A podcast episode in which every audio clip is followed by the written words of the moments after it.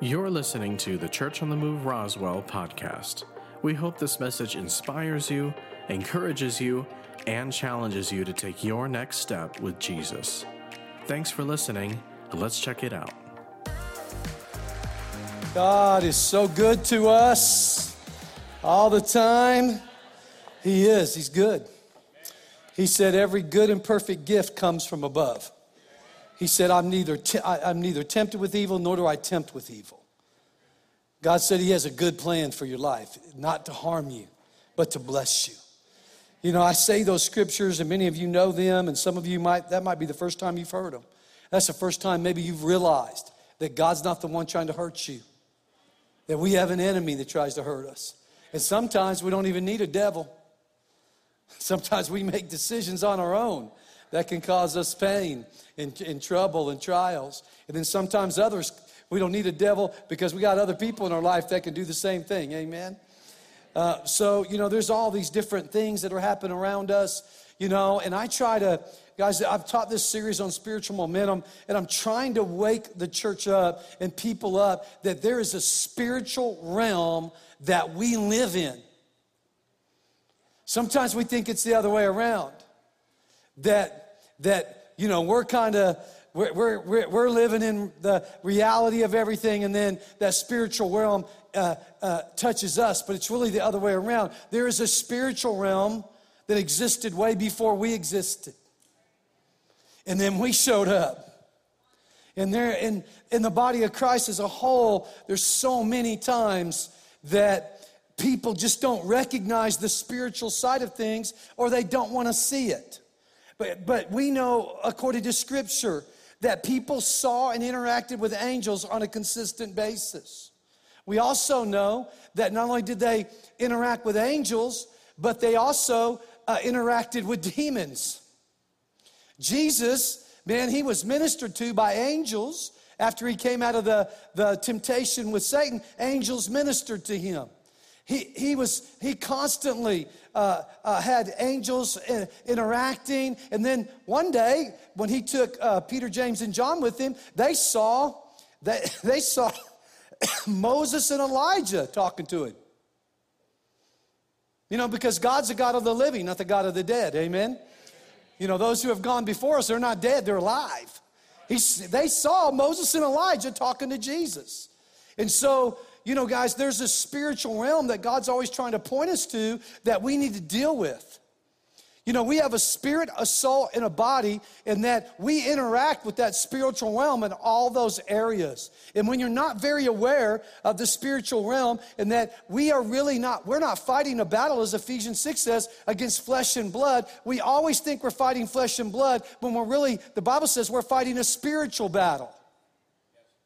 And so I, am going to teach some more on that because that's, that's how you maintain spiritual momentum is you have to understand the spiritual side of things. You know, I, have I've often said that, and I don't know, man, I don't know, man, sometimes we just don't catch it, that, man, I, I'm fully aware that I had an angel assigned to me at birth. I'm not so sure he wasn't assigned to me before when I was in my mother's womb or when you were in your mother's womb. But I know that there's a specific angel that's been assigned to me. You have an angel that's been assigned specifically to you. What? What are angels? What do angels do? Well, they have various jobs, but the ones that are around us a lot are what they, the Bible calls ministering angels. They're here to minister to us. They fight for us, they minister to us. The Bible says he puts his angels in charge. He, he said he put them in charge over Jesus, that he wouldn't even stub his foot against a, a rock. And I believe that the same promises that, and the same things that God did for Jesus, he's making those promises to us, that he puts his angels in charge over us to protect us. But when we're not aware of those things and aware of the spiritual side of life, man, we can suffer greatly. We have a whole world right now that's being medicated because they don't understand the spiritual implications of when people have either uh, chemical imbalances in their body or they have uh, brokenness from trauma that, that kind of, you know, your mind can crack. You know, Jesus calls it a broken heart. But that's part of, you know, you, you can be broken And when your heart or mind is broken, then you can, you can act out in, in wrong ways, and only Jesus can heal that. So instead of, instead of leading people to healing, we just medicate everybody. We have a whole world that's medicated constantly medicated on mental medications or drinking, smoking dope, uh, you know, self medicating with all kinds of drugs and stuff like that just to try to survive. And a lot of that has to do with a lack of understanding the spiritual implications of things that happen to us.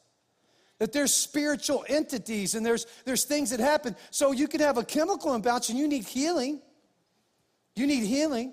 You might have some brokenness and you need, you need healing from that. Or there might just flat out be some demonic activity that's been brought on by some of that. And you need deliverance. Any of those things, Jesus can provide. Matter of fact, He's already provided it. But we have to be aware of this, our spiritual surroundings so that we can gain spiritual momentum. We're to be led by the Spirit. Most people, even Christians, are so much led by their flesh or their intellect, intellect that, man, a lot of times their flesh and intellect lead them the wrong direction because they don't understand the spiritual implications of who they are and who lives in us. We have the same spirit that raised Christ from the dead alive in us. He's called the Holy Spirit. And God talks about all the time about what the Holy Spirit does guides, leads, directs, teaches us the truth. I mean, gives us, uh, you know, I have been meditating on three, three areas uh, uh, foresight or hindsight. You know, you can't, until you get hindsight, you can't have insight. And until you get hindsight, you can't get insight. But once you get hindsight, you can have insight, then you'll have foresight. But it starts from the back. What's hindsight? Just real simple. This is hindsight. You learn lessons from the past. You don't carry the pain, but you learn. You learn. I know so many people that don't learn anything from their past. So they're, what do they do? They repeat the same mistakes over and over and over. We call that the definition of insanity. Why? Because they have no hindsight. They can't look back and go, you know what, I see, I see, I need to stop doing that. Every time I say to my wife, hey, knucklehead, she doesn't like it. I don't say that to my wife. I've never said that to my wife. But, I, you know, I'm just using an example that when you say stuff and it makes them mad, maybe you should stop saying it. I've never said that to my wife. never. But I've said other things that made her mad. Always, never. I mean, you know, you know the stuff. You know the buttons you can push in people that you know really well. You know, and you can either keep doing that or you can stop. But hindsight says I can look back in my past, past situations, past conversations, past experiences, and I can I can leave, I can allow God to heal my past, heal me from the hurt of it, but take the lessons with me. When you learn to do that, then God, and only then, will He teach you insight. What is insight? Now you're aware of what's going on around you now. Now you have a discernment about what's happening right now. And when you get that discernment, oh, when you figure that out, then God will give you foresight. Now you'll see it coming. You'll know it's coming before it happens. I, I, I never want to be a husband, a father, um, a pastor. Um, I don't want to live my life without the presence of the Holy Spirit and with about, without hindsight, insight, and foresight. I don't know how many times I can tell you that I've seen things coming in the future uh, way before they ever happened. Not like every detail of it, but just like this is going to happen. And God has prepared me. Or if you don't do this, this is going to happen here. Not just natural stuff that you can figure out. I'm talking about deeply spiritual things. As a, as a father, um, you know, I, have I've, God just given, given me uh, some supernatural insight and foresight into my children. And I've, I've gone to Julie many times, said, Julie, I, I sense this. And she'll, a lot of times she'll confirm and go, you know what? I got something like that in prayer too. And I'd sit down one of my children and say, hey, this is what's going on. I already know it. And if you continue this, this is what's going to happen. God's already told me. And man, I, I don't know, I don't know a time that the Holy Spirit's led us astray, that they haven't dropped their head and wept or said, Dad, I'm sorry. I, I really need help with this issue and you know, this problem. I mean, it's been awesome. I don't know how many times God's dealt with me and said things to me about my wife, like, hey, you need to do this for her, or you need to say this, or you need to pray this. And I'll check on her and say, Julie, are you, are you struggling with this? And she'll cry and say, yeah, yeah, that's it. Guys, I don't know how many times in the church God's shown me those things. It, he doesn't show me everything. I don't want to know everything. Some people think they do. I'm telling you, don't want to. Some things you just want to take on when they come you know. But there are certain things that he will show you that you you're on a need to know basis that the holy spirit will show you. But first you have to learn hindsight hindsight. And you have to understand it has spiritual implications. That your past and decisions and stuff that happens has spiritual implications. You have to understand it intellectually spiritually. Uh, you have to understand how it pro- that, that process and how to apply the lessons from the past to your present situation I know so many people that have had job after job after job and they're unhappy with every one of them. There's something wrong with the leadership, there's something wrong with the job, no one treats them good. And after a while, I'm like, hold on a second, that's not them. I mean, I can see, man, everywhere you go, there's gonna be issues, but golly, your unhappiness has a lot more to do with you than the circumstances that you're in, and a lot more to do with you than the leadership you have.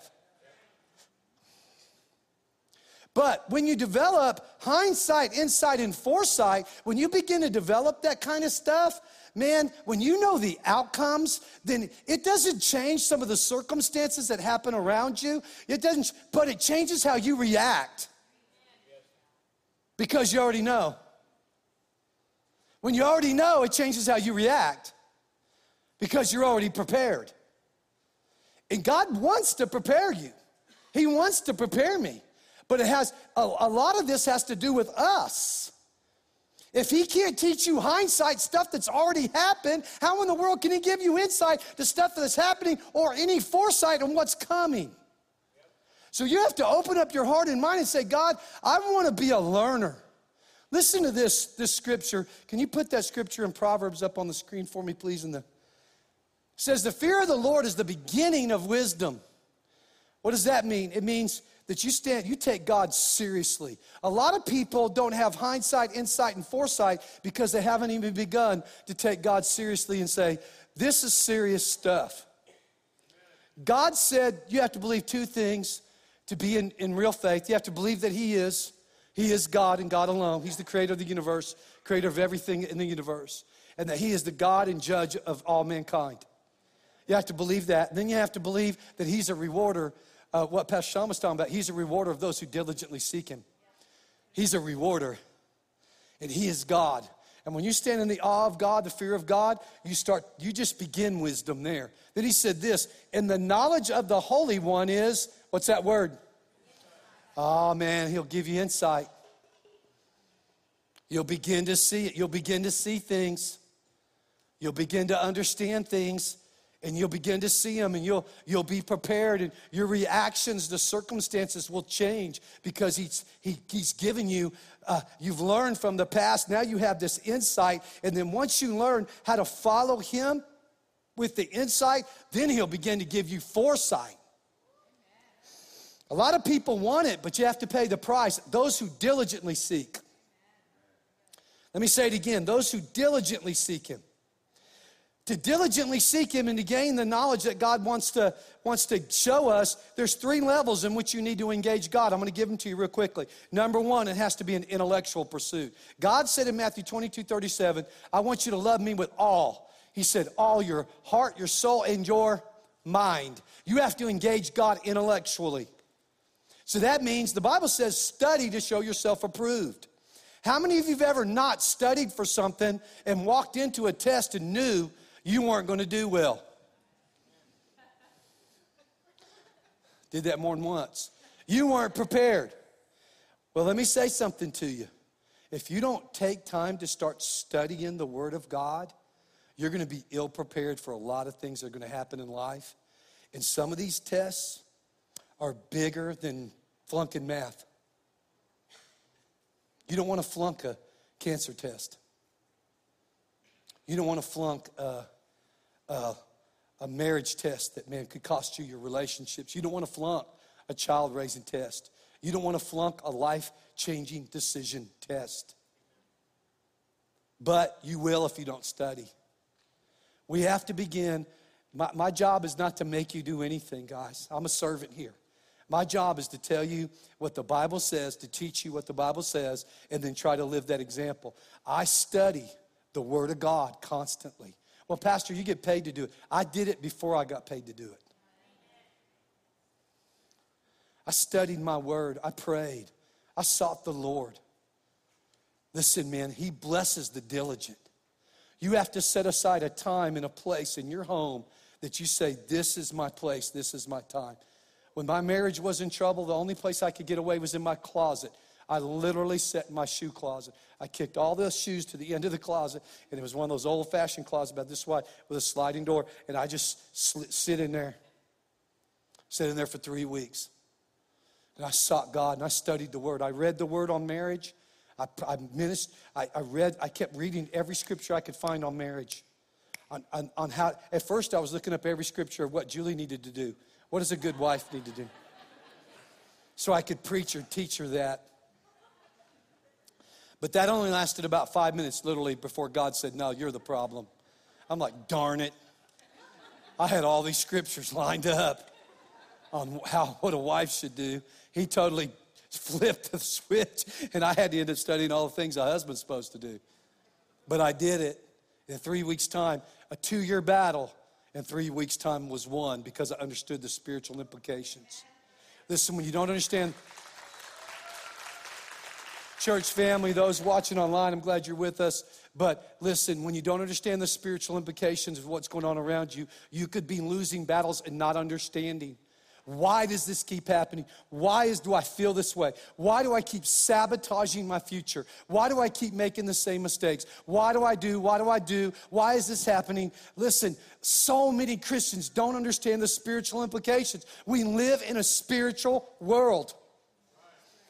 There are, the Bible says there's an innumerable, amount of angels that exist in heaven. Otherwise, we don't have a number for it.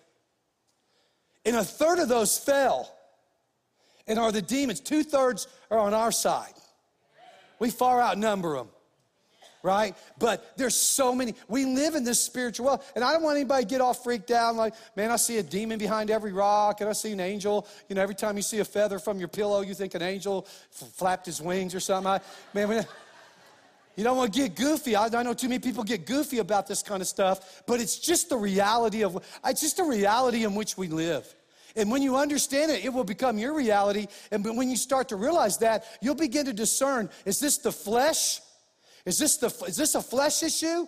Or is this a spiritual issue? And when you begin to discern between those two, then you know how to fight. You cannot fight, you cannot fight a spiritual issue with the flesh you will not win it. And that's what the world tries to do. They try to fight these spiritual issues with the flesh. They can't find any answers, so they just say, I'm gonna medicate you till you're numb. Till you have no emotions, or you can't, you can't make a decision, or you're just numb. Or we're gonna legalize marijuana and sell you all the alcohol you want. You can get drunk and high as you want to, and you can just stay high and drunk the whole time. So you don't ever have to face any issues or solve any problems. There's spiritual implications to every part of our life. And we need to be aware when we need to apply a spiritual solution. Now, again, I don't want people to go crazy. I remember one time some parents brought a kid and say, This kid's demon possessed, Pastor. And we know from the Bible, children can be demon possessed. Jesus cast out demons out of kids. So, but I, I mean, I wasn't there five minutes. I'm like, yeah, this ain't demon possession.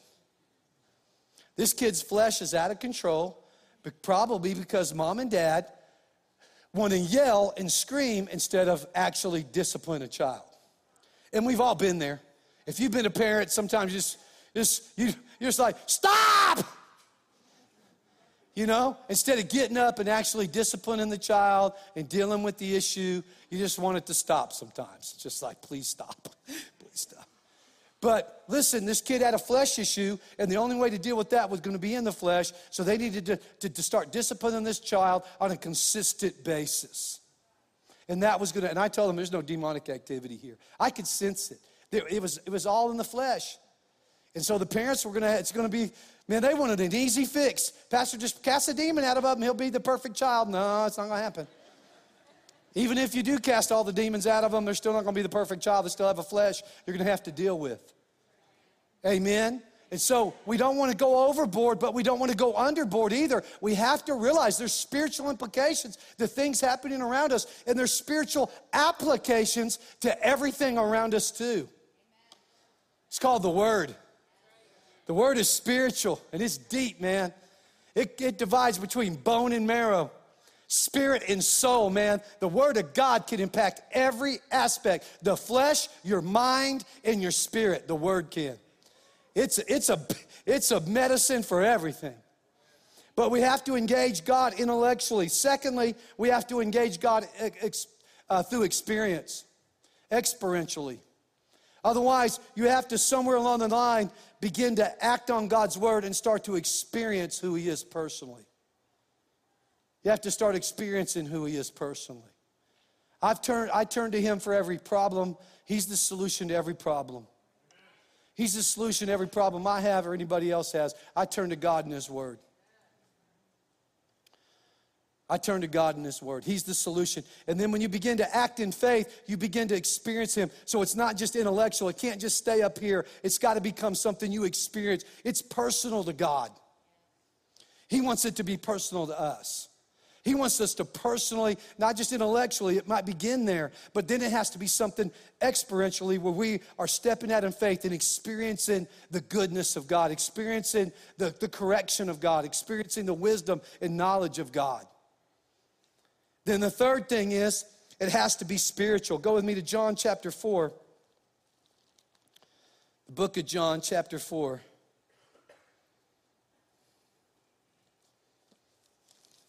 Verse 23 and 24.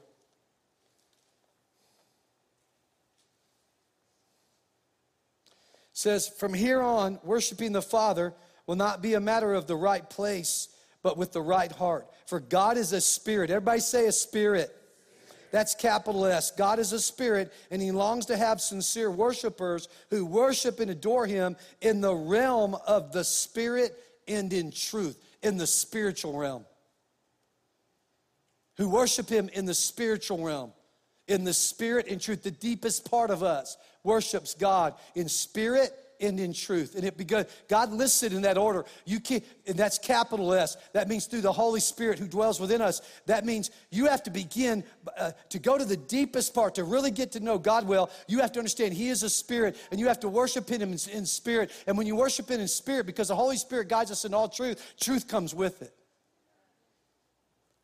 The truth about what, Pastor? The truth about everything. He'll begin to deal with the truth about what you can handle and what you need to know at that moment. He never overwhelms you. You ever feel overwhelmed? It's not Him. That's either you taking on too much and allowing too much pressure, meditating on all the junk, thinking too much about it, you know, stressing out, worrying, allowing that to dominate you. And, and that is an intellectual problem and it's also a spiritual problem. We're going to talk about the spiritual implications of that. Go with me to Ephesians 6.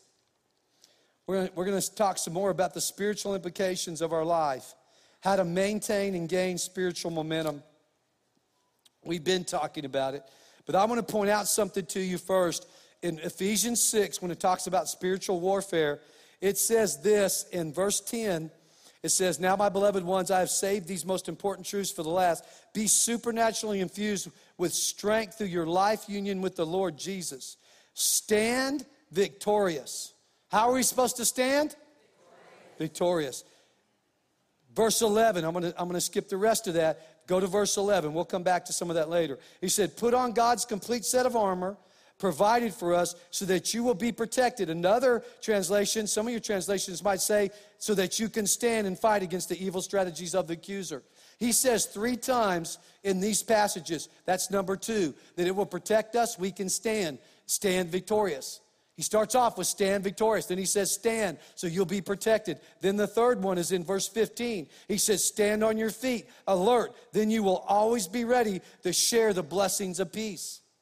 Three times he gives us insight and foresight to every spiritual battle. But he begins spiritual warfare with this that we'll stand in the strength of our Father and we will stand victorious. He's already telling us the outcome. It might not change the circumstances around us, but it should change how we react if we already know we have won. If we already know we, were, we have won, it will change. I remember my senior year, we were ranked number one in the state of New Mexico, and uh, we went up and played a team that, man, that was not very good. Um, uh, it was Cibola High School, and they were terrible. And we played them during the day. Now, I hated day games. I like Friday night. But we had to play them on a Saturday afternoon. Hot, man, it was hot. It's August. It was hot. It's one of the first games we played. We come out flat, and they had us down two touchdowns like that. Just like that. They weren't even ranked. We're ranked number one. They just come down and score twice on us like that. Now, let me say something to you. I, none of us panicked. Why? Because I already knew the outcome. I already knew the outcome. We were not going to lose to this team. So, how we reacted, we didn't panic, we didn't freak out. We gathered the guys together and said, okay, guys, listen, we don't like day games. Let's get over it. Let's just get over it. We don't like day games. Okay, check that box. Number two, this team cannot beat us. We're a lot better than this team. Okay, check that box. Now let's go check the third box. Let's go and kick their butt. And we went out and scored like 50 something points on them. They had two touchdowns at the beginning. They didn't score again. I don't even know if they got another first down. I, but we didn't panic. Why? I already knew the outcome. Listen, when you already know the outcome, even though the circumstances don't look good, you, you don't panic. You handle it differently. You say, I got to check this box, this box, and this box, but I already know the outcome. God's already telling us the outcome. In every spiritual fight, if we'll stick with God, we will stand victorious. Now, if we run away from God, we won't. But if we stick with God and run to Him, we'll win a victory. He's already telling us there'll be a victory. Let's read it again. Now, my beloved ones, I have saved these most important truths for last. Be supernaturally infused with the strength through your life union with the Lord Jesus. Stand victorious with the force of his explosive power flowing in and through you. Before he's about to talk about spiritual warfare, and he starts with, I want you to understand from the beginning that if you stick with God through your life union, if you stay connected with Jesus, and you are you are vitally connected. Listen, you can be connected or vitally connected. Vitally connected means you would never want to live a breath of this life without Jesus in your life. Connected means I, I'll take him and leave him whenever I want. God, God says if you're vitally connected, vitally connected to him as a, as, a, as a branch to the vine, you're vitally connected. Oh man, he said, My word will come alive in you, and I'll live in you, and you'll live in me, and you'll ask whatever you will, and I'll do it for you. But you got to be vitally. Otherwise, you, otherwise, you got to realize your life source isn't the blood pumping through your heart. Your life source isn't this world. Your life source is God and God alone. But you have to get that mindset, man. Listen, without God, I'm nothing. Paul said it, man, without God, I am nothing. And I'm, I'm going to be honest with you. Without God, I was nothing. But with God, that changes everything. That changes everything.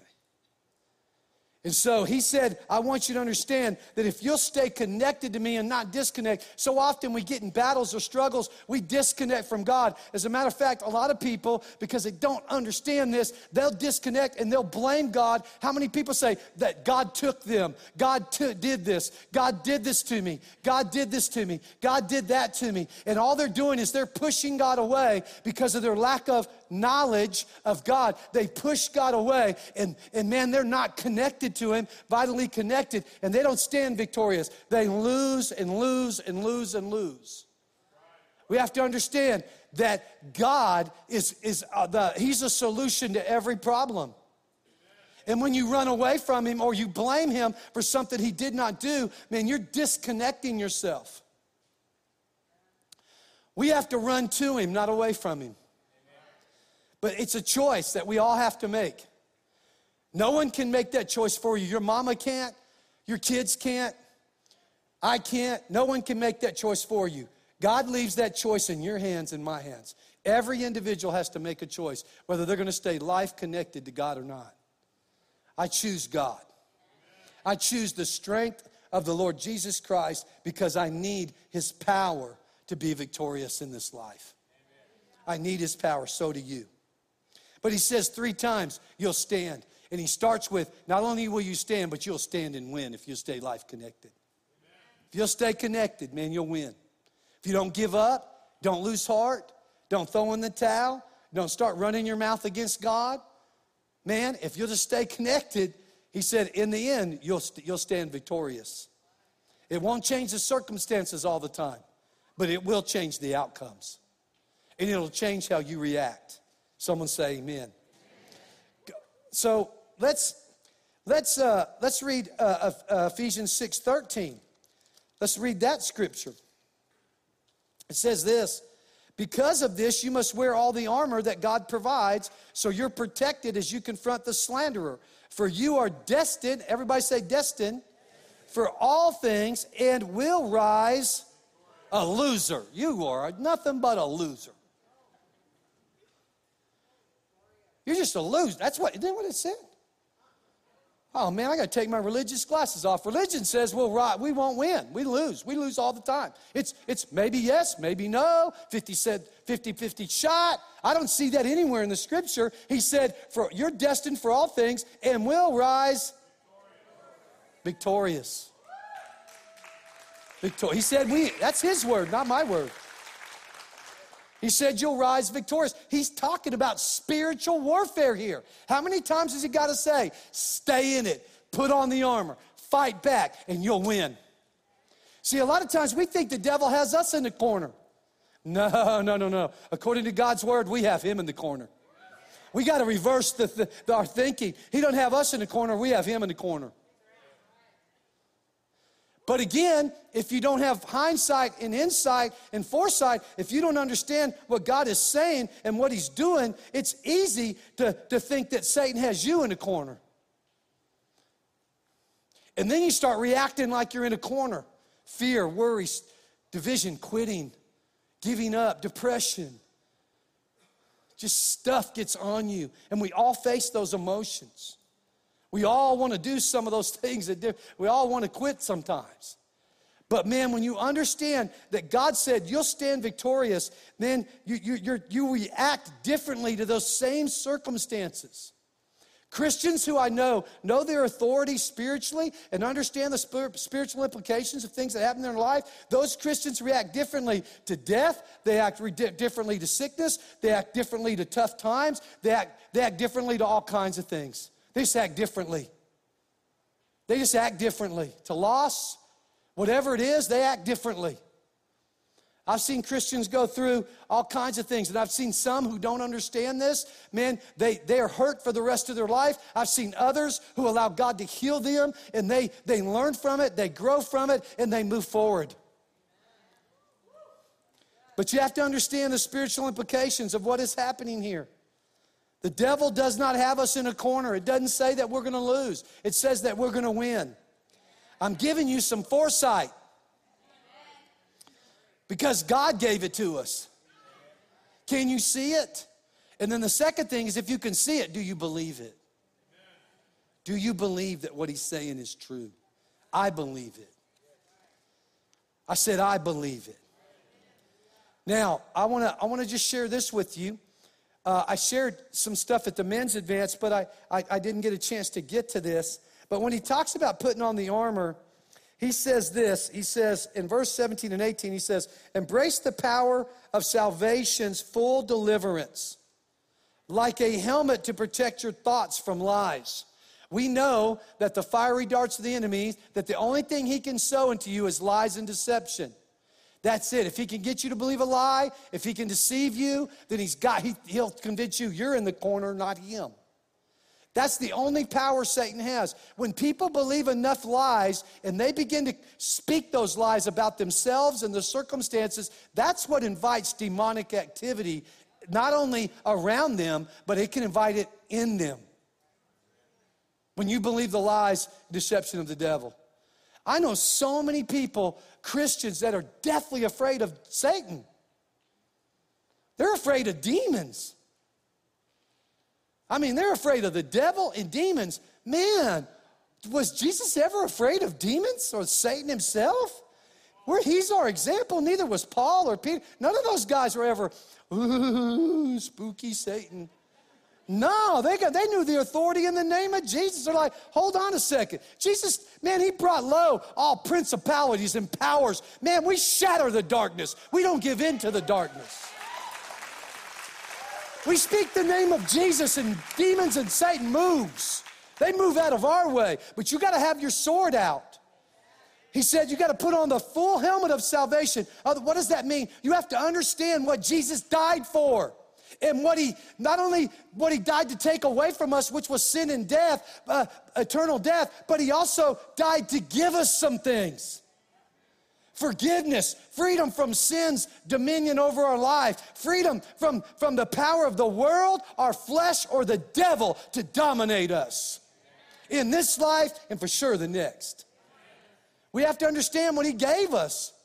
And man, when you understand the full, uh, uh, the helmet of salvation, that means it's guarding your mind that you understand who Jesus is, what he died for, that you're, even in death, you're going to heaven, you don't lose.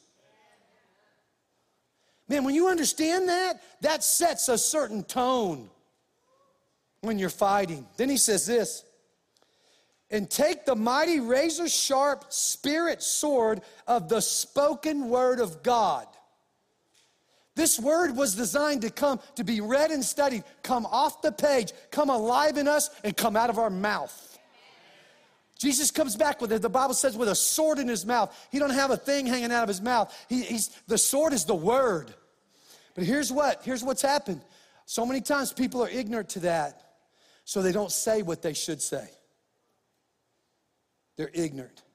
So they don't know. They don't know that when they're saying stuff that the world says, man, I didn't have any luck. If it wasn't for bad luck, I wouldn't have any luck at all. Everything bad happens to me. It happens in threes. Everything bad happens in threes to me. So one thing happened, I'm waiting for the other shoe to fall. Man, this is going to happen to me, and this bad, and this, and man, because of this, this is going, and then, and this is going to be terrible, and my life's going to be terrible. I'm never going to get ahead, and this is never going to happen, and they're never going to change, and this and and da da da da da da da da. When you're ignorant to the power of your words, the Bible says there's life and death in the power power of the tongue. And he said, The tongue is the littlest member, but the most powerful in guiding your life. Man, that should cause some people to go, Oh, me, what did I say today? What did I say about my spouse? What did I say about my circumstance? What did I say about my job? You know, you can tear down your own job and self. The tongue is the greatest self sabotager of relationships, of everything that you can have in your life is your tongue. It self sabotages people's lives. I can't get over that. I can't stop doing this. I can't do this. I can't do that. I can't do this. This will never happen. That'll never change. That'll, I mean, this, I always mess up, or they always do this, and I, uh, my job is always bad, and this is always terrible. I'll never get ahead. My family never got ahead. I'll never get ahead. Man, you are speaking death over all of your circumstances. My children will never change. They'll never do this. They'll never do that. You can either speak life or you can speak death, your choice, but the Bible says you will eat the fruit of it. Man, I don't want rotten, stinky death fruit.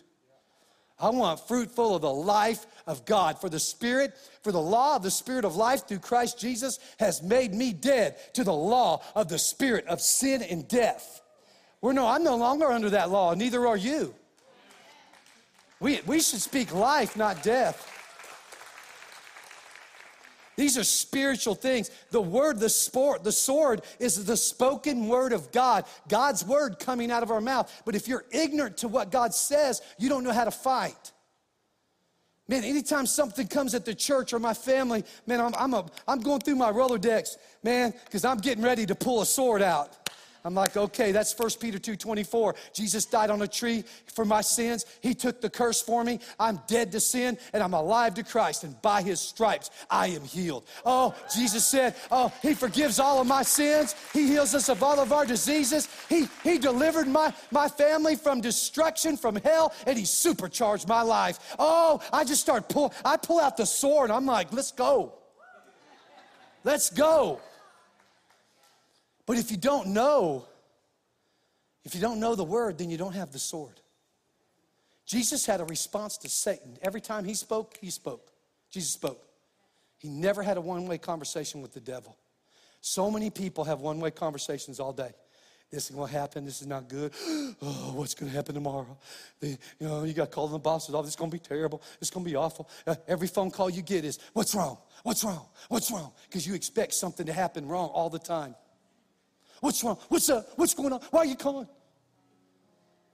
And, you, and you're waiting for, the, for something to come around the corner, something bad to happen to you.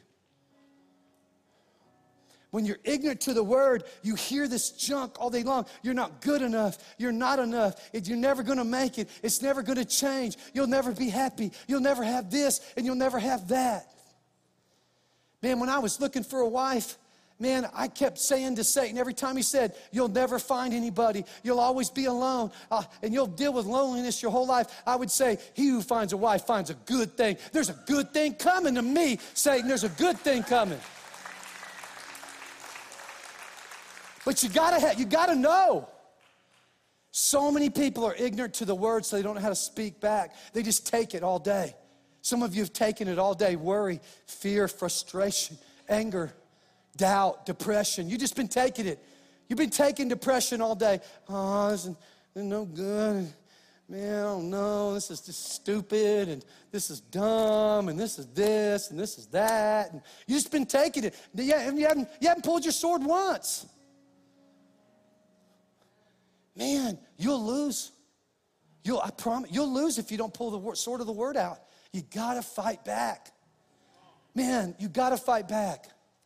You got to pull the sword out and you got to begin to speak back to those thoughts and say, Thoughts, according to 2 Corinthians uh, chapter 10, uh, I cast down every thought that tries to exalt itself above God, every vain imagination. I cast you down in the name of Jesus. And Father, I think on good things. I think on the, oh man, God, you're going to do, do something special today. You're the same yesterday, today, and forever. You did miracles yesterday. You're going to do a miracle today. You're going to do this today. And uh, tomorrow's another today. And you're the same. And I mean, you just begin to speak and you're taking your sword, you're slicing and dicing. You're fighting back against the lies and deception of the enemy. You got to fight back. You can't lay your sword on the ground either and say, "Oh my gosh." Uh, uh, uh, Man, you get in a sword fight and you drop your sword? Guys, I had a sword at the men's conference. This is a dull sword. They bought it from a shop. I won't say where we bought it from, but anyway. But it was dull, right? I mean, I could run my finger, it wouldn't cut you. But man, I swung that sucker hard, it would just, it, it, oh, it was crazy. Now I really respect those guys that saw, fought with. Now I understand why they wore so much armor. Because man, that thing would lop an arm off like that. And this was a dull sword. I can't imagine. These guys, they're sharpening their sword, a razor blade. Man, it was crazy what this thing could cut through with just a little exertion and force. But if I'm in a sword fight, and Brother Richard has a sword and I drop my sword, man, I'm in trouble. If I drop it and run away, he's just going to stab me right in the back. Satan has no mercy. He won't go, oh, hmm. Oh, they're down now. Let's, let's just let them get, let's help them back up. No, no, no. He'll stab you and stomp you. He, he won't, he won't, he don't want you to get back up. You got to, some of you need to pick your sword back up tonight. You need to pick the sword up and say, okay, Satan, I've had enough of you running roughshod over me, over my thought life, over my marriage, over my children, over my finances, over my life. I've had enough. I've had enough. I'm backing you in the corner. I'm not in the corner, you're in the corner. You're not going to run roughshod over my, over my body, over my, my health. Man, you're not the Lord of my body. Jesus Christ is the Lord of my body. You're not the Lord of my soul, my mind. Jesus is the Lord of my soul. You're not the Lord of my, of my imagination. Jesus is the Lord of my imagination. You're not the Lord of my relationships. Jesus is the Lord. You're not the Lord over my children. Jesus is the Lord. You're not the Lord over my job or my finances. Jesus is the Lord. And you start picking up the word and you start fighting back. Can't leave it in the sheath either. You can't, you can't say, all right, let's fight, Brother Richard. He pulls his out and you go, if you keep coming closer, I'm going to pull this sword out. No, you can't. You, the Bible says don't give Satan a foothold. Don't give him, don't start. He said, don't give him a foot. Satan's like a great white shark. You would never just say, I'm just going to see what it feels like to have a great white shark just bite my heel. You wouldn't do that. Any of you watch Shark Week? You don't want to do that. They'll pull you in the water and eat you for lunch. You know, you, you, you don't want to put you don't want to put your foot you don't want to put your foot between the bars at the zoo and let a lion nibble on your heel. Satan's worse than that. He's worse than a lion or a shark. He'll drag you down and never let you up if you'll if you'll allow him. You can't give him a foothold. Where? A foothold where? Where's he talking about? Not talking about your little foot. He's talking about in your mind. You can't give him a foothold in your mind. Not an inch. Don't give him an inch. I said, don't give him an inch, he'll take a mile. Don't give him an inch. Cast that thought down and start speaking the word, speaking the word. Man, when I first got saved, I thought, golly, God, my mind is nuts. Because I had to cast down like a thousand thoughts a day. I'm like, whoo, man, it was exhausting. I'm like, wow, I had no idea how unruly my mind was and how inundated my mind was with the world from every look, from every imagination, from every ugly thought, from just driving down the street, cussing at people, driving crazy. Right? I mean, I'm like, golly, man, this is wild. But, you know, I just kept doing it. I'm like, if I, if I ever want my mind to be right, the Bible says we have the mind of Christ. When we fill our mind with the Word, the, the word Christ means anointing. When we fill it with His Word, our mind becomes anointed. so that when thoughts come in that don't belong, we recognize it quick. You say, I'm, ca- I'm casting that divorce thing out of my mind right now in Jesus' name. There is no divorce in my family in the name of Jesus. That ain't happening. I'm casting down that unforgiveness. Every time I hear Sally's name, I'm thinking, I can't stand her, whatever, you know, whoever that person is. And I'm, I'm going to cast that down. No, hold on a second. I forgive her as Christ forgive me. I forgive her. In the name of Jesus, I forgive her. I cast that thought down. I'm not going to think ugly thoughts. In the name of Jesus, Father, I love people as, as, as I love myself, as you love me, as you forgive me, I forgive them. And I live free of unforgiveness. I'm not getting caught up in all that drama and all that crap. Lord, I forgive them and let them go. Let him go do, let them go on to somebody else. Because I'm not playing that game. We live in a spiritual world. God said, I want you to stand victoriously. Let's take him at his word. Uh, we'll pick up some more. We got a couple more things we want to talk about on this on Wednesday, next Wednesday. Listen, every eye closed here uh, online. I mean, you can close your eyes or not, depending on your circumstances. If you have a bunch of people around, man, close your eyes. Eliminate all the distractions. Put your Put your babies in their bouncy seat or something so they don't get into something while your eyes are closed. But I want you to consider, really seriously consider your life. The most serious spiritual implication that we have in this entire life is whether or not we're going to serve the Lord Jesus Christ or we're going to serve Satan. There is no gray area, there's no middle ground. You're either serving Satan or you're serving Jesus. That is the, that's the way this is laid out. That's the way it is. It's, it's, it's night and day. It's light and darkness. It's that simple. It's that easy. It's two plus two equals four. You serve Jesus and, and love Him and allow Him to teach you how to love because He said He'll shed His love in our hearts through the Holy Spirit. He'll teach you how to love God, He'll teach you how to love yourself and love others. Or you can serve the world, your flesh, and the devil. And you can live in the kingdom of darkness and just cause hurt and pain to yourself and others and live in a dark world in your mind. You get to choose. And the, the, the, spiritual implication of that choice is not just how you live your life here. This is short. This life is short. But how you live eternally. Are you going to live in he- heaven or hell? Because there is a heaven, and I have, I have never seen heaven, but I have seen one man in hell. I saw him with my eyes.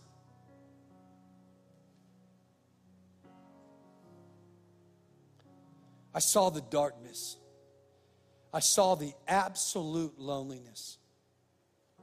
Just like heaven's full of fellowship and man, relationships, hell's full of absolute, the absence of any relationships, the absence of any light, the absence of any hope. And it's a real place. It's a real place. That's why Jesus came to die for us. That's why he was willing to pay that price. He doesn't want anybody to go. He didn't make hell for people. He point blank says he made hell for Satan and his angels.